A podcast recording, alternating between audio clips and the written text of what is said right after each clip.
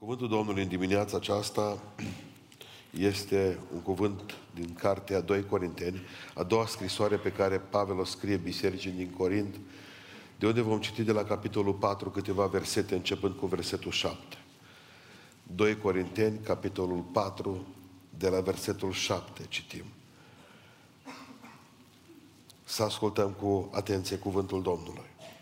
Comoara aceasta o purtăm în niște vase de lut, pentru ca această putere nemaipomenită să fie de la Dumnezeu și nu de la noi. Suntem încolțiți în toate chipurile, dar nu la strântorare. În grea cumpără, dar nu deznădăjuiți. Prigoniți, dar nu părăsiți. Trântiți jos, dar nu omorâți. Purtăm întotdeauna cu noi, în trupul nostru, omorârea Domnului Isus, pentru ca și viața lui Isus să se arate în trupul nostru.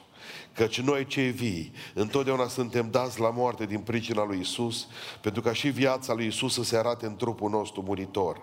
Astfel că noi lucrează moartea, iar în voi viața. Însă fiindcă avem același duh de credință, potrivit cu ceea ce ai scris, am crezut, de aceea am vorbit și noi credem și de aceea vorbim. Și știm că Cel ce a înviat pe Domnul Isus ne va învia și pe noi împreună cu Isus și ne va face să ne înfățișăm împreună cu voi. Căci toate aceste lucruri se petrec în folosul nostru, pentru ca harul mare, căpătat prin mulți, să facă să sporească mulțumirile spre slava lui Dumnezeu. De aceea noi nu cădem de oboseală, ci chiar dacă omul nostru din afară se trece, totuși omul nostru din lăuntru se noiește din zi în zi. Căci în tristările noastre ușoare, de o clipă, lucrează pentru noi tot mai mult o greutate veșnică de slavă. Pentru că noi nu ne uităm la lucrurile care se văd, ci la cele ce nu se văd. Căci lucrurile care se văd sunt trecătoare, pe când cele care nu se văd sunt veșnice. Amin, reocupăm locurile. Acesta a fost mesajul, textul, pentru mesajul pe care Dumnezeu mi l-a dăruit pentru Biserica Domnului. Pe mine m-a frapat foarte tare acest cuvânt pe care Pavel îl folosește în versetul 17. Căci în tristările noastre ușoare. Omul acesta a înființat biserica din Corint, Pavel. Spune cuvântul lui Dumnezeu că în timp de un an și jumătate în Corint, după eșecul sau semi-eșecul, putem să zicem, din Atena, Pavel pleacă în Corint cu Aguila și Priscila și acolo un an și jumătate plantează o biserică. O părăsește biserica aceasta, o lasă pe picioare, o lasă cu bani, o lasă cu duh, o lasă cu unitate, o lasă bine. La trei ani și jumătate primește o scrisoare din biserica din Corint, la care Pavel le răspunde. Le răspunde cu prima scrisoare, mai primește o scrisoare. Le răspunde cu a doua scrisoare. Nu mai erau locurile bune. În trei ani și în jumătate biserica mersese în cap. Certuri între ei, dezbinări, partide, abuzau de darurile spirituale, li se păreau celor din lume că scala nebun că să ducă acolo înăuntru. După aceea, la cina Domnului, bereau vin mai mult decât trebuia, să îmbătau, să certau, să divizaseră pe partide, oamenii bogați erau bine văzuți, cei săraci nu erau văzuți de fel, contestau pe toată lumea și mai ales pe Pavel. Cine e Pavel, mă? Cine e Pavel? Ce ne trebuie nou un păstor care nu știu de unde, de la câți kilometri vine și ne-a înființat? Ce dacă ne-a înființat el? Pavel socotește că toate aceste lucruri probleme, sunt întristări ușoare. Întristările noastre ușoare. Păi nu știu cum ar putea să fie o întristare ușoară când ai căzut la un examen. Când ți-ai ieșit analizele rău. Când trebuie să vii de la cimitir, lăsând acolo sus în deal pe cineva. Ce întristări ușoară este, ce întristare ușoară este când copilul îți face probleme și nu știi cum să te ascunzi, să nu te vadă nimeni. Ce întristări ușoare putem să avem? Cum adică ușoare? Că noi ne spunem și ne plângem toată ziua. Știe Dumnezeu ce greutate port. Ce vorbește Pavel? Întristările noastre ușoare. Ce viziune uh, ciudată are asupra acestor probleme care... Pentru că fiecare dintre noi avem aceste lucruri. Învățăm de aici câteva, câteva învă, învățături, lucruri deosebit de importante. Și primul lucru pe care îl învățăm în dimineața aceasta, de la Pavel, este că noi nu suntem decât lut. Suntem doar lut. Asta spune versetul 7. Comoara aceasta, sufletul, îl, pus, îl purtăm în vase de lut. Vase de lut pline cu ganglioni, tumori, noduli, diabet, cu bucăți din lutul acesta care parcă se desfac și pleacă înaintea noastră, ajungem, când ajungem la poarta veșniciei, de fapt, o parte din lut l-am și lăsat. Pe pământ. Nu suntem chiar întregi când ajungem. Ba un picior tăiat din faptul că necrozat, ba o mână, ba un ochi care nu mai funcționează. Ce, ce spune Pavel? Comoara aceasta, sufletul, o păstrați în vase de lut. De fapt, suntem doar lut. Nu am fost și nu vom fi niciodată perfecți. Și ziceți amin. amin. Trebuie să tindem spre perfecțiune. Trebuie să tindem spre perfecțiune. Dar nu o să o întâlniți niciodată. Trebuie să fiți conștient de faptul că sunteți pe pământ. Trebuie să tindeți spre perfecțiune, dar nu o să fiți niciodată perfecți. Nici o, nici dumneavoastră, nimeni în locul acesta. Spuneam studenților ieri, anul întâi, nu e ușor să lucrez, sunt o sută de oameni aici. De dimineață până seara numai anul întâi. Le-am spus despre fotbal ceva. Am spus, fotbalul este un joc de greșeli. Câștigă ăla care greșește mai puțin. De fapt, asta e și viața noastră. În lutul ăsta în care trăim, de fapt, nu așteptați să aveți perfecțiunea uh, Duhului lui Dumnezeu. Sunteți oameni, dar purtați o comoară în vasă de lut. Problema nu e comoara, problema e vasul. Spune cuvântul lui Dumnezeu că va trebui să ne luăm acest obiectiv de a fi perfecți, dar să fim foarte lucizi și să acceptăm imperfecțiunile din viața noastră. Te uiți în oglindă, nu cea mai frumoasă femeie, cel mai frumos bărbat de pe fața pământului. Te uiți la tine, vezi câte resurse ai. Da, mă, asta e. În momentul în care eșuezi, știind că ești doar lut, unul dintre lucrurile care trebuie să le faci este ca niciodată să nu cauți scuze pentru eșecul pe care l-ai avut în viață. Pentru că în momentul în care tu cauți scuze pentru eșecul pe care l-ai avut, tu nu mai baci de seamă cauzele care te-au dus la eșec. Pentru că ești interesat mai mult de scuze. Al doilea lucru pe care trebuie să-l înțelegi atunci când eșezi este că niciodată să nu dai vina nici pe alții și nici pe circunstanțe. Domnule, eu îți de vină. De ce? Îți lut. Adică cum adică tu, lut, dai vina pe altul lut? Că din cauza lutului numărul 2 a ieșuat lutul numărul 1. Dar nu mai dați vina pe nimeni. Sunteți lut. Obișnuiți-vă cu asta. O să vină vremea după 50 de ani că nu mai țineți minte decât numele telefon a doctorilor. Să vedeți cum știți toate medicamentele din farmacie. Știți care e compensată, care nu rapid. Or, oricare dintre voi după 50 de ani puteți deveni bun farmaciști. Sunteți doar lut. Dragilor, eu cred că Dumnezeu, zice Pavel, uitând ce este în urma mea, uitând tot ce am făcut, din ce cauză, lutul nu are poveste mare. Nu știu, privim la noi, la fiecare, Domnule, acestea sunt capacitățile mele, acestea sunt resursele mele. Dumnezeu m-a făcut așa. Nu v-ați pus întrebarea că Dumnezeu, nu, dacă are probleme cu mediocri, da, de noi, că ne-au și făcut mulți. Dumnezeu putea să ne facă mai deștepți. Dumnezeu ne putea face automat mai pocăiți. Ne-a făcut așa cum suntem. Dacă are Dumnezeu probleme cu noi, este și pentru că ne-a creat destul de lutos. Și trebuie să accept ceea ce Dumnezeu acceptă. Dumnezeu știe că ești lut. Recunoaște și tu. Nu stâncă? Nu ești fier? Ești lut. Lut. Totdeauna nu a fost an, nu a fost zi, nu a fost duminică. Să nu încerce satana să mă convingă, bă, nu te sui aici sus. Nu te sui că tu ești un om păcătos. Tu ești un om imperfect, tu ești un om nenorocit. Nu te urca aici. Și am zis, bă, dar să slujesc eu? Poate că ai avut același gând. Eu o să mă duc să cânt? Eu o să vin? Să o să lau pe Dumnezeu? După ce să vin aici? Eu cunosc viața. Satana zice, vezi că tot știu și eu. Foarte bine. Mi-am adus aminte de ceva. Când am plinit, nu știu câți ani, copiii erau mici. Mi-a făcut un cadou, tot am auzit și un tine. Un animal, un, nu știu ce a fost, urât, incredibil ce a fost. Ceva elefant, da? Interesant a fost un lucru, l-am iubit elefantul acela, mă că avea o problemă. Să rupsese piciorul și l-a făcut cu scoci. Te uiți la cadou, imperfect, dar m-am bucurat de el.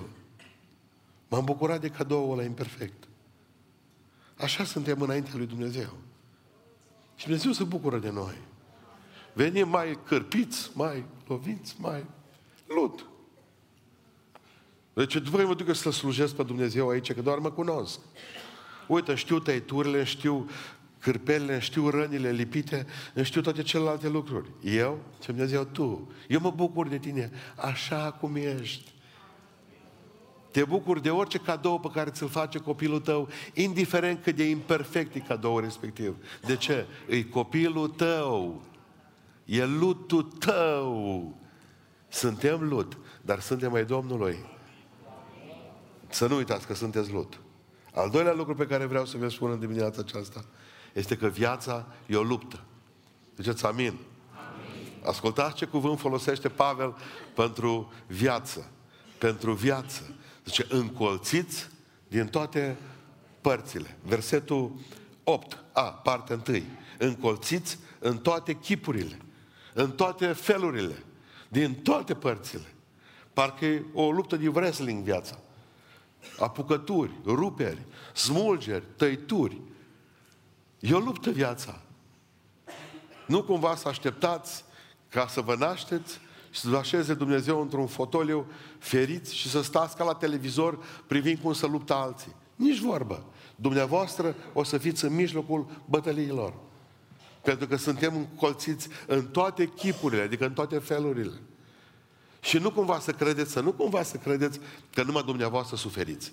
Că atunci, în momentul în care aveți o problemă, un necaz, un examen căzut, un eșec în viață, atunci când v-a părăsit nu știu cine, cel drag, și v-a lăsat singur în uh, gară, în, la acceleratul de Iași, în momentul în care în momentul în care ai avut probleme în viață, ți se pare că numai tu le ai. Numai tu. Dintr-o dată te-ai ridicat, te-ai scos afară din univers, te consideri un ticălos, o ticăloasă, neiubită de Dumnezeu. Nu e adevărat. Noi, zice Pavel, noi toți suntem încolțiți în toate chipurile, în toate felurile, din toate părțile, zice Pavel, că viața este o luptă. Toți trebuie să trecem pe aici.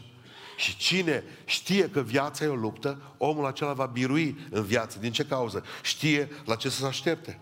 Și mai este ceva dureros suferă, știu că suferă toată lumea. Să știți că suferă și păstorii, suferă și uh, sfinții, suferă și lutul, suferă și profesorii tăi, suferă și părinții tăi, suferă și vecinii și mai ales, nu-ți vine să crezi, dar și dușmanii tăi suferă.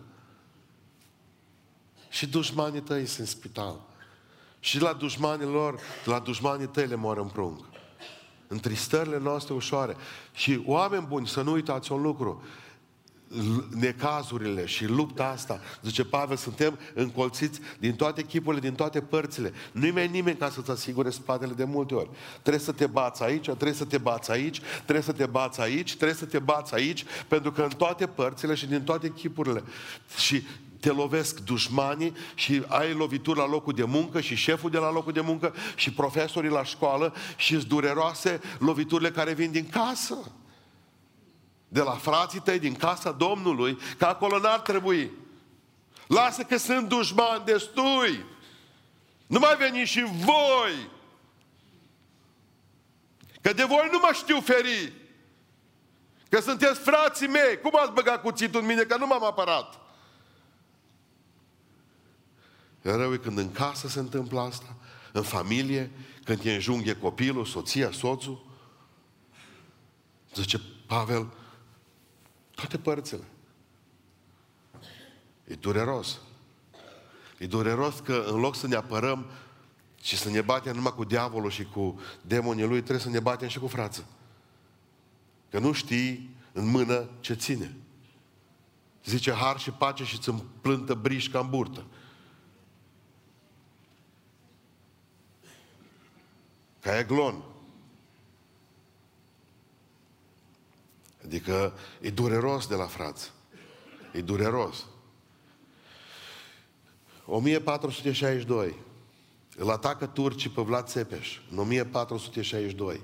Își trimite toată armata să poată să-i aștepte. Să se bată cu ei. Și în clipa în care l-au atacat turcii, l-au atacat și Ștefan cel Mare. O trebuie să-și împartă armata în două, să plece la Chilia, să-și apere Chilia. Pentru că l-a bătut fratele, a început să se bată fratele cu el. E bun, mă, mă apăr de turci, eu, Vlad Țepeș, mă apăr de turci. Dar cum să mă pot apăra, mă, de tine, fratele meu? Știți de ce l-a pus uh, Biserica Ortodoxă pe Ștefan cel Mare Sfânt? Pentru că s-a bătut cu Dracula, probabil.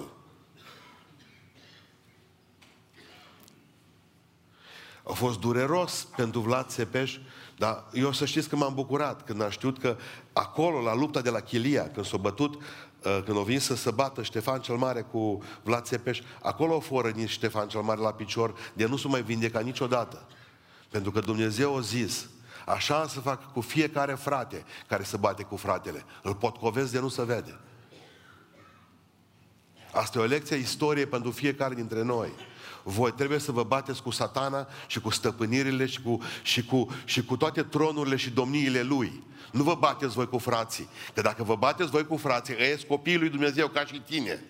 Dar atunci te execută tata. Te bate de nu te vezi. N-ai intervenit de atâtea ori când s-au bătut pruncile tăi la tine acasă. Intervenit ai. Da. Pognit ai cât ai putut în stânga și în dreapta. Încolțit ai și tu din toate părțile. Da. De ce? Bă, între frați nu-i voie, mă. Dumnezeu nu stă nepăsător. De aceea, dacă aveți de dat pălmi, dați-vă singuri.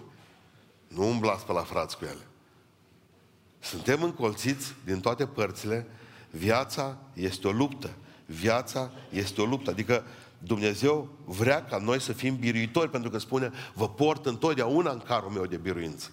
Este foarte interesant să știi că viața e o luptă, dar să știi că Dumnezeu te poartă întotdeauna în carul lui de biruință. Să vă explic cum e asta. Mai bine, tot cu studenții am vorbit ieri. Imediat după Revoluție erau meciurile de fotbal la radio. Nu era încă televiziunea să fugă peste tot, să fie uh, foarte multe televiziuni și să se bată pe transmisia meciurilor. Și era doar la radio. Și noi ascultam meciul la radio, da, bătut cu 2-1. Bun. Uh, după vreo săptămână apărea retrospectiva săptămânii și era meciul registrat la televizor. Și cine voia să-l vadă, să uita la televizor. Dar deja nu mai aveai pasiune pentru meciul respectiv. De ce? Știai rezultatul. Știai, adică nu te mai gândeai, erai liniștit. Și dacă era 1-0 pentru dușmani, știai că până la urmă tot noi batem. Nu mai bătea inima. Nu mai aveai nevoie de popcorn. Erai liniștit. E bine, vreau să vă spun ceva. Noi știm rezultatul acestei lupte. Da, colții din toate părțile. Da, avem probleme cu toți. Da, te lovește și cine nu trebuie, cine n-ai vrea. Dar sfârșitul este grozav. Hristos este biruitor împreună cu noi. Știm rezultatul deja. Nu mai avem nicio emoție cu lupta aceasta. Ne batem că trebuie să ne batem, te luptă că viața e o luptă, dar rezultatul final e cunoscut deja. Hristos a biruit pe Golgota. Cu El suntem mai mult decât biruitori și ne poartă totdeauna în carul Lui de biruință, slăvit să fie El. Al treilea lucru care îl învățăm în dimineața aceasta. Atunci când știm că viața este o luptă și că nu ești decât doar lut, tu trebuie să alegi, tu alege să rămâi în picioare. Amin. Mergem mai departe, versetul 8 și 9. Suntem încolțiți în toate chipurile, dar nu la strâmtorare. La grea cumpănă, dar nu deznădăjuiți. Prigoniți, dar nu părăsiți. Trântiți jos, dar nu omorâți. Rămân în picioare. Viața, să știți, că e o alegere. Ziceți amin. amin. toți aceia care stați așa liniștiți ca să primiți izbăvitoarea lovitură în cap. Cu ochii închiși. Ce să-i faci? N-ai ce... Bun. Acum, zilele acestea, mare problemă. Că 40, acum am aflat noi că 44% din pruncii noștri sunt analfabet spiritual. Nu au vrut să dea 50% că era rău. Da, jumate. Cuvântul e urât să zici jumate dintre copii analfabet funcțional. Și atunci să vezi părinții în cor cu prunci, cu analfabețe funcțional. Uh, guvernul de vină Iliescu, de vină Constantinescu, de vină Băsescu, de vină Iohannis, de vină toți miniștrii. Și v-ați adus aminte de toți miniștrii din cauza, faptul, din această cauză copiii voștri sunt analfabet funcțional. Nu! Nu! Lăsați guvernul în pace! Nu mai dați vina pe președinte! Luați o carte în mână și citiți! Tu alegi să fii în picioare, să rămâi în picioare. Toată ziua ne plângem că ăștia de vină, că nu avem, că suntem în starea asta, că nu mai citim nimic, nici Biblia, nici alte cărți. Că ne este frică de bac. Marea problemă a generației acestei bacalaureatul. După aceea nu mai au nicio altă exerci- nu mai au niciun fel de uh, examen în viață. Dacă trece bacalaureatul la 18 ani, stați liniștiți că viața nu vă va mai scoate în viață niciodată vreun examen în față. Puteți să tândăliți tot restul vieții voastre, că nu mai aveți examene. Asta e marea problema noastră românilor. Bă, ce să facem? Satana asta. E mare. E lovituri puternice. Nu, ce să facem? Cine mai poate fi pocăit? Dacă toți sunt jos, așează-te și după burtă. Toată lumea jos. Toată lumea căzută. Toate bisericile slabe. Toate familiile cum sunt. Toată lumea stă prea mult la calculator. Viața e o alegere. Nu vă plângeți de sistem, nu vă plângeți de România, nu încercați ca să vă găsiți scuze pentru asta. Nu există scuze. Fă tu ceva. Ridică-te în picioare. Nu există oameni care s-au născut optimiști. Nu există oameni care s-au născut puternici. Nu există oameni care s-au făcut, s-au, s-au născut victorioși. A fi optimist e o alegere. A avea succes e o alegere. Nu e un noroc chior a vieții. A rămânea în picioare este o alegere. Eu aleg să rămân în picioare. Eu aleg să iau examenele. Eu aleg să, să, să-mi dirigez viața spre un lucru. Nu mai putem fi pocăiți. Eu aleg să fiu pocăit. Dumnezeu ajută ce aleg eu. Nu vrei nimic, frate, asta e situația. Când o iei de la capăt, gândește-te că trebuie să faci lucrurile diferit. Mă, am ieșuat aici. O iau de la capăt iar, dar acum încerc să schimb viața. Dacă vei căuta să trăiești ca înainte de eșec, vei ieșua din nou. Trebuie să schimb ceva. Am vrut să fiu pocăit și am păcătuit. Bun?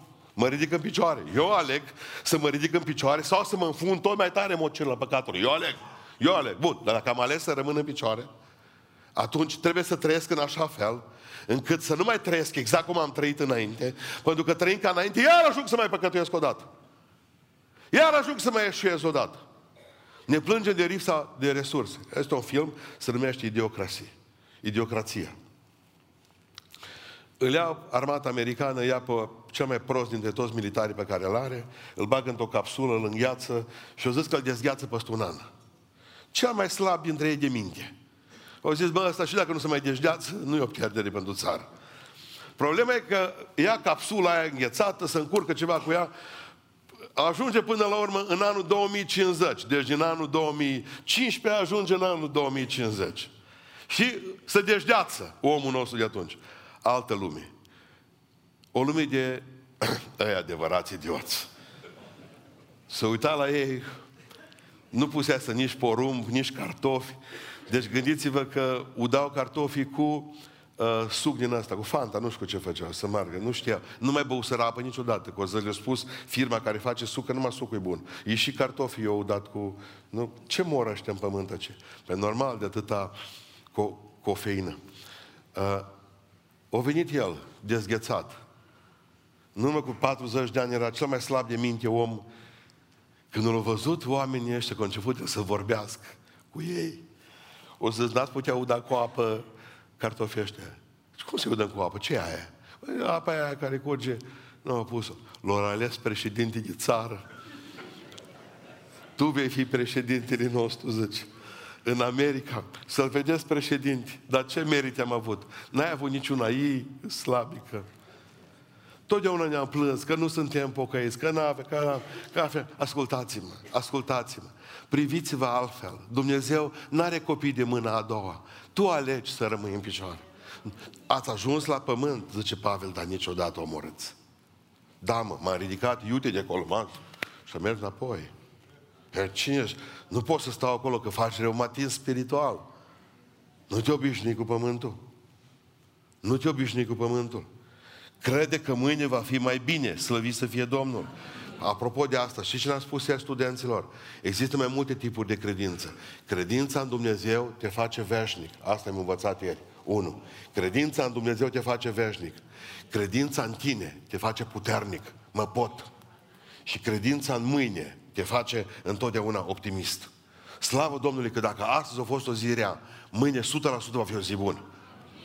Abia așteptăm să, să prindem ziua de luni și luni o să fie o zi extraordinară în numele Lui Isus Hristos. Asta mă face optimist. Credința în mine, da, o să pot. În numele Lui Isus Hristos. Pot tot un Hristos care mă întărește. Mă ridic în picioare și mă ridic și stau în picioare. Și dacă dă satana cu mine pe mă ridic chiar și înapoi. În numele Lui Isus Hristos mă ridic. Și cred în Dumnezeu ca să fiu veșnic. Adică așa trebuie să gândim. Vedeți? Marea frământare. Stăm de mult în momentul în care zice, mai am șase luni de trăit, mai am, lucrăm între oameni bolnavi de cancer. Toată ziua, bună ziua, am o percepție deja greșită, eu personal, asupra, asupra uh, sănătății și bolii. Mi se pare că toată lumea e bolnavă de cancer. Pentru că toată lumea, toată lumea mi se pare că vine la mine și îmi spune iar am probleme, iar, so, iar ceva nu e în regulă, iar niște analize rele, iar și avem așa. Și nu știi ce să le spui. E foarte greu ca păstor, e foarte greu ca medic, e foarte greu să mergi să... Ce să-i spui la un om care doctorii l-au trimis acasă să moară acasă? Te, te, te împedici o grămadă de lucruri. Și nu al aud. Oamenii de obicei spun, da, păi o să mor, o să rămână familia, o să, să prăpădească și ei, să prăpădească casa și o grămadă. Și le-am spus mereu, hai să nu ne, gândim, să nu ne mai gândim ce vă poate lua cancerul. Că noi tot la asta ne gândim, că mi-a viața, mi-a trupul, o să mă umflu tot, o să mă pice părul de pe cap. Hai să nu ne mai gândim, asta le spun mereu, la ce vă ia cancerul.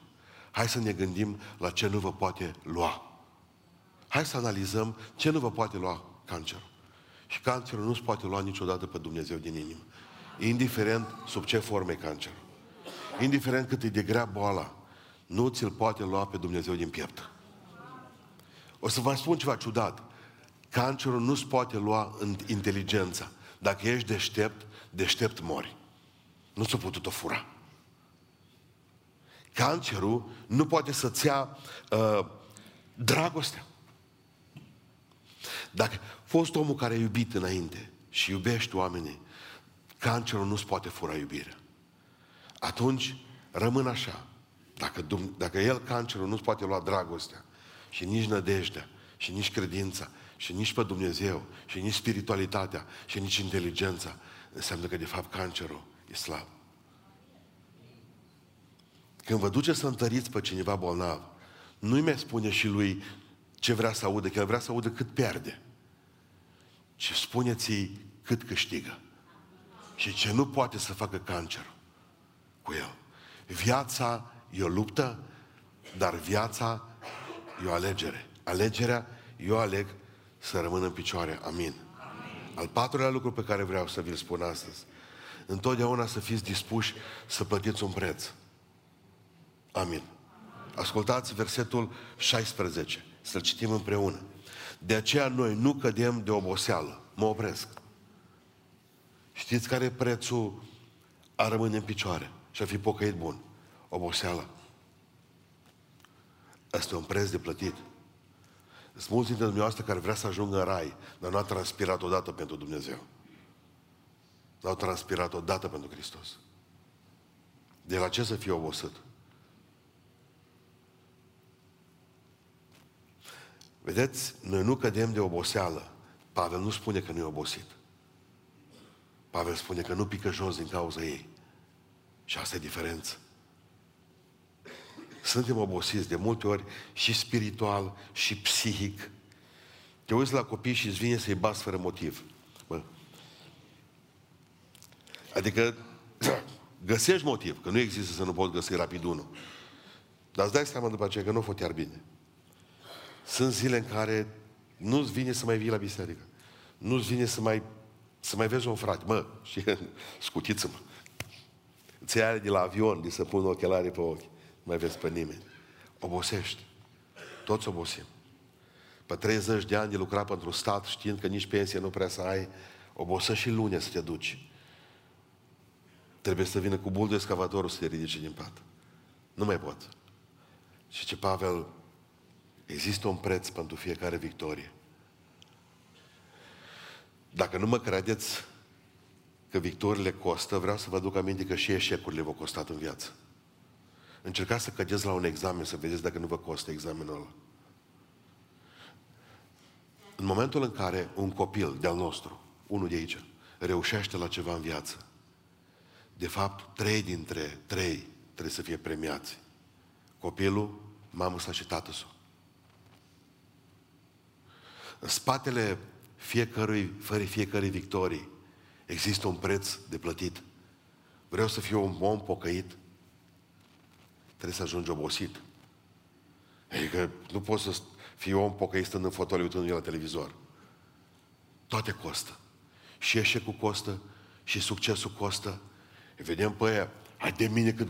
Bă, nesimțiți ăștia, mă, de câți bani câștigă. Stă în turnul ăla de zbor și dirigează avioane. Mare brânză. A fost un preț de plătit. A fost un preț de plătit pentru fiecare diplomă. Ea este un preț de plătit pentru fiecare sfânt. Ea este un preț de plătit pentru fiecare lucru pe care ți-l dorești în viață. Și material și spiritual. Nu puteți să vă doriți lucru fără preț. N-are cum. Dori ca toți să fim grozavi. Bă, fii atent. Este un preț pentru o căsătorie bună de plătit. Ziceți amin. Dorim o căsătorie bună. Dar trebuie plătit prețul pentru ea.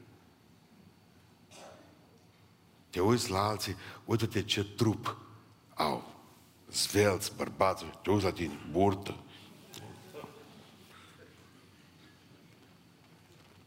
Cum n-aș vrea să fiu și eu ca ei? Poți, mă. Plătește prețul numai. Sări pe stărnează și cină. Vreo 8 luni. Nu mânca un porc din două în două luni. Este un preț de plătit pentru toate. Pentru toate. Uită-te unde a ajuns ăla, mă, frate. Uită-te cum predică ăla, uită-te cum cântă ăla. Sunt prețuri de plătit. Sunt prețuri de plătit. A fost interesant că uh, sâmbătă seara, nu, vineri seara, când am avut repetiție echipa de închinare, am pus o bucățică de, de, de, de, de repetiție pe net, un minut. Uh, după aceea mi-a scris cineva, zice, da, ei fac și repetiții? Nu. No. Lor li se dă direct. Eu crezut, crezut că Duhul Sfânt direct, nu mai scoboară peste boxe. Nu, nu trebuie. Vrea să slujiți Domnului bine, dar să stați acasă, să nu vă rugați, să nu posiți, să nu... Să facem Și Dumnezeu va face din voi niște luptători extraordinari și lucrători. Este un preț de plătit. Vrei o școală duminicală adevărată? Vrei ca pruncii să vină cu dragoste, să meargă sus acolo? E un preț de plătit. Nu-l vedeți prețul ăsta. Dar să știți că se plătește un preț.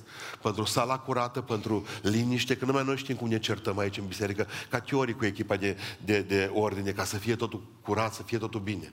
Există un preț de plătit pentru orice lucru. Doriți să plătiți prețul, va fi bine. Când a plecat uh, un american chinez, uh, chinezul, americ, americano-chinez, așa e, Ed Lu, s-a dus în spațiu. S-a dus, a stat șase luni de zile sărac în spațiu. Ne, el e necăsătorit. O măr, s-a plimbat pe acolo pentru stele, a văzut și el că e pământul ca o plăcintă. Bun, s-a coborât jos. Ce s-a întâmplat când s-a coborât pe pământ? Stând șase luni de zile plecat de acasă, nefiind cu soție, cu copii, primul lucru care s-a întâmplat, i-a decuplat telefonul. Eu tăiat abonamentul la telefon. După aceea au avut și nu știu cât de plătit, că au venit restanțele. Șase luni de curent, eu tăia și curentul. Lips. După aceea mașina a avut o parcată greșit, 1800 de dolari trebuie să plătească mașina parcată greșit, costă 6 luni, nu a fost mai 3 zile mașina pusă. Ăștia aparatul e taxat, când o scos 1800 de dolari. O grămadă din necazuri s-au întâmplat la cosmonautul nostru. L-a întrebat la televiziune, zice, când doriți să vă duceți iar înapoi pe lună? Sau unde s-a dus? O să am un nu mai doresc. Am doresc, zice, numai să plătesc datoriile, să mă branșez la curent, să reușesc să câștig bani suficient să plătesc telefoanele și alții. Uh, înțelegeți? Uite când doresc să merg pe lună. Este un preț de plătit pentru toate. Bă, am fost în spațiu. Da, da, jos, te amendează. Deci când ți-a rămas mașina. Zice Pavel, e, e, e fantastic de, de, de, de frumoasă uh, uh, imaginea aceasta. Zice, noi nu cădem de oboseală. Nu cădem, dar o avem. O avem oboseală. Sfinții toți sunt obosiți. Adevărat sunt sfinți lui Dumnezeu. Să știți că sunt obosiți. Sunt obosiți. Pentru că, de fapt, e un preț de plătit pentru orice lucru. Al cincilea lucru pe care îl învățăm împreună. Trebuie să învățați din eșecuri. În versetul 17 spune un lucru extraordinar de interesant. Căci în tristările noastre ușoare de o clipă, lucrează pentru noi tot mai mult o greutate veșnică de slavă. Adică, bă, am dat cu nasul de pământ, spiritual, familial, profesional, uh, cum vreți voi, la școală sau în altă parte, dar învăț ceva din eșecul ăsta. Pentru că toate aceste lucruri lucrează pentru noi o greutate veșnică de slavă. Înțelegeți? Mă, am căzut, dar viața din cădere în cădere se merge de multe ori. Nu, nu-mi pare rău de toate momentele în care am fost călcat în picioare, de toate lucrurile acestea, că diavolul a venit și de multe ori ne-a lovit și câte mai câte. Nu, nu regret nimic, nici ca biserică, nici ca păstor, nici ca nimic, pentru că știu că toate au lucrat pentru noi la sfârșit o greutate veșnică de slavă. Uitând ce a fost în urma noastră, lăsând toate lucrurile acestea, tot ce a fost rău, le aruncăm în spatele nostru. Dumnezeu a avut un plan cu noi. Dumnezeu are un plan cu mine. Dumnezeu nu din victorie în victorie m-a dus, ci din frângere în frângere de multe ori m-a dus înspre El. Dar a trebuit ca să învăț din eșecuri. Mă, nu mai fă lucrul ăsta. Nu mai fă. Adică, când un copil învață să meargă pe bicicletă, să vă explic. Tu ca tată te gândești, mă, am o învățat, o ieșit cu bicicleta afară. Să meargă pe bicicletă. O scos-o în stradă. când s-a învățat tema să meargă pe bicicletă. Bun. Nu mă auzeam, foc! Drept în spini. O venit toată plină de spini. După aceea vii prunci toți sparți la genunchi, capul spart, dar nu m-am frământat. Știți de ce? Ziceam, amu învață să meargă pe bicicletă. Știți ce e grav? Ca după 20 de ani de mers pe bicicletă, să vii tot cu capul spart, tot cu genunchii, tot pe spini atunci e o problemă. Înseamnă că n-ai învățat nimic în toți anii ăștia. Vezi că l-ai gard. Vezi că l-ai stâlp. Încearcă să-l ferești. Dacă te duci, duf! Păi învață să... Eu știu că scrie în Biblie cărarea să fie dreaptă. Nu te abate nici la stânga, nici la dreapta. Dar acolo nu vorbea și de un stâlp. Nu poți să te dai înapoi și să zici că are să fie drept. Dumnezeu nu iubește recidiviști. Nici recidivă. Dumnezeu vrea să spună, mă, maturizați-vă.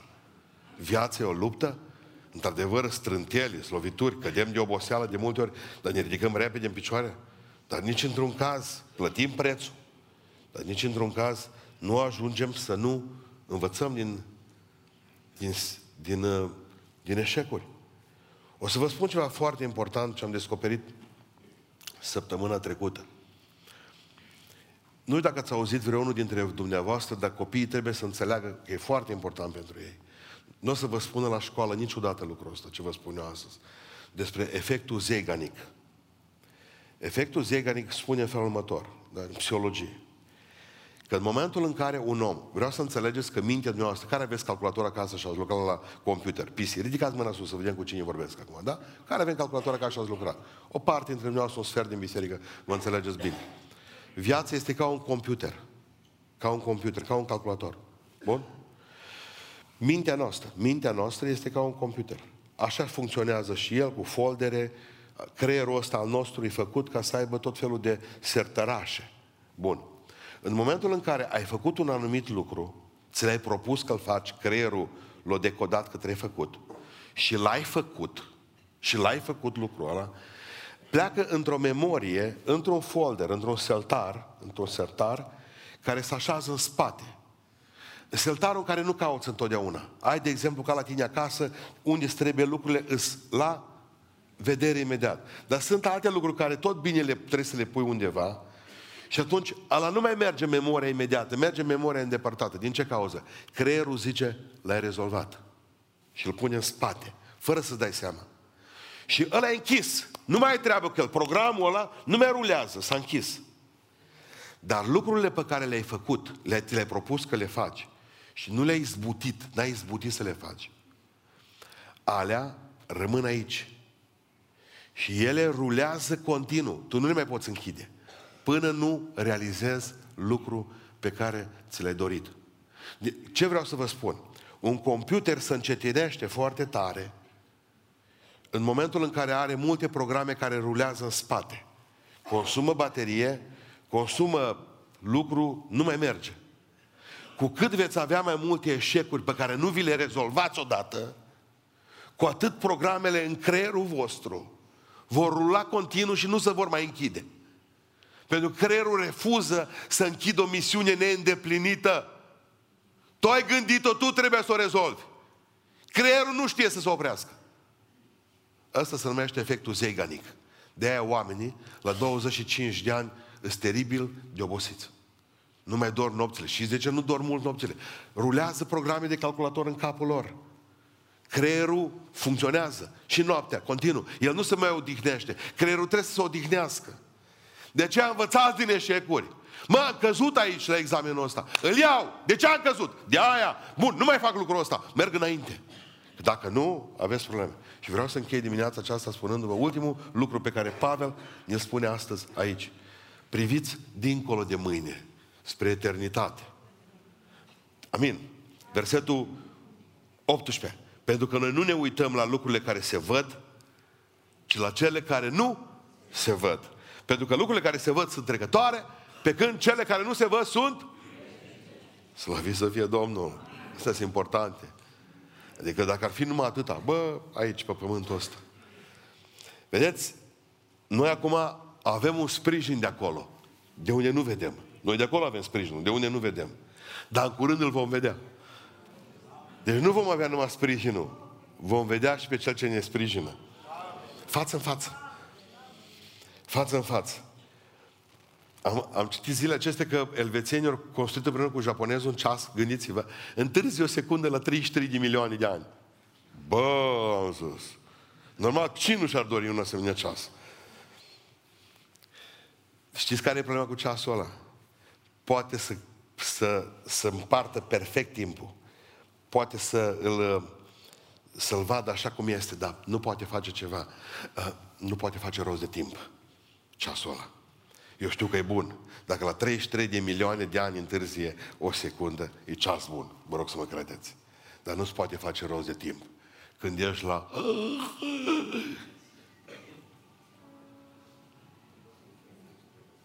Îl ai pe mână ceasul ăla. Nu poți da niște timp. Nu. Ți-l pot uh, calcula pe ăsta care l-ai. Acum. Asta vreau să vă spun astăzi. Nimic din ce pe pământul acesta nimic din ce pe pământul ăsta nu trebuie să ne încurce veșnicie. Pe una dintre catedralele din Milano, sunt trei porți, una, două, trei. Pe prima poartă scrie atât de frumos, orice tristețe e trecătoare. Pe cea de-a doua poartă, orice bucurie e trecătoare. Și pe cea de-a treia poartă scrie, contează doar ce e veșnic. Simplu. Altfel te închin după ce ai trecut. Băi, o murit, o murit, povestea una dintre surori, să duce la mormântul soțului, că a lăsat-o destul de tânără, tânără, tânără, și strigă la mormântul soțului, lași ce ești, lașule. Acum ți-ai, gândit, ți-ai găsit să te duci, să mă leși cu pruncii. să se pare că totul se năruie. A orice durere e trecătoare. Orice bucurie, indiferent cât de mare e atunci pe momentul ăla. Aleluia! Orice bucurie. Cum îmi spunea un frate, mi-am dorit să fiu bunic.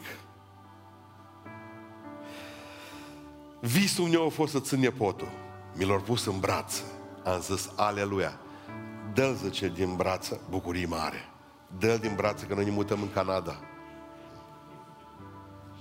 Zice, într-o clipă fuse cel mai fericit om și în cel mai, cealaltă clipă cel mai nefericit om.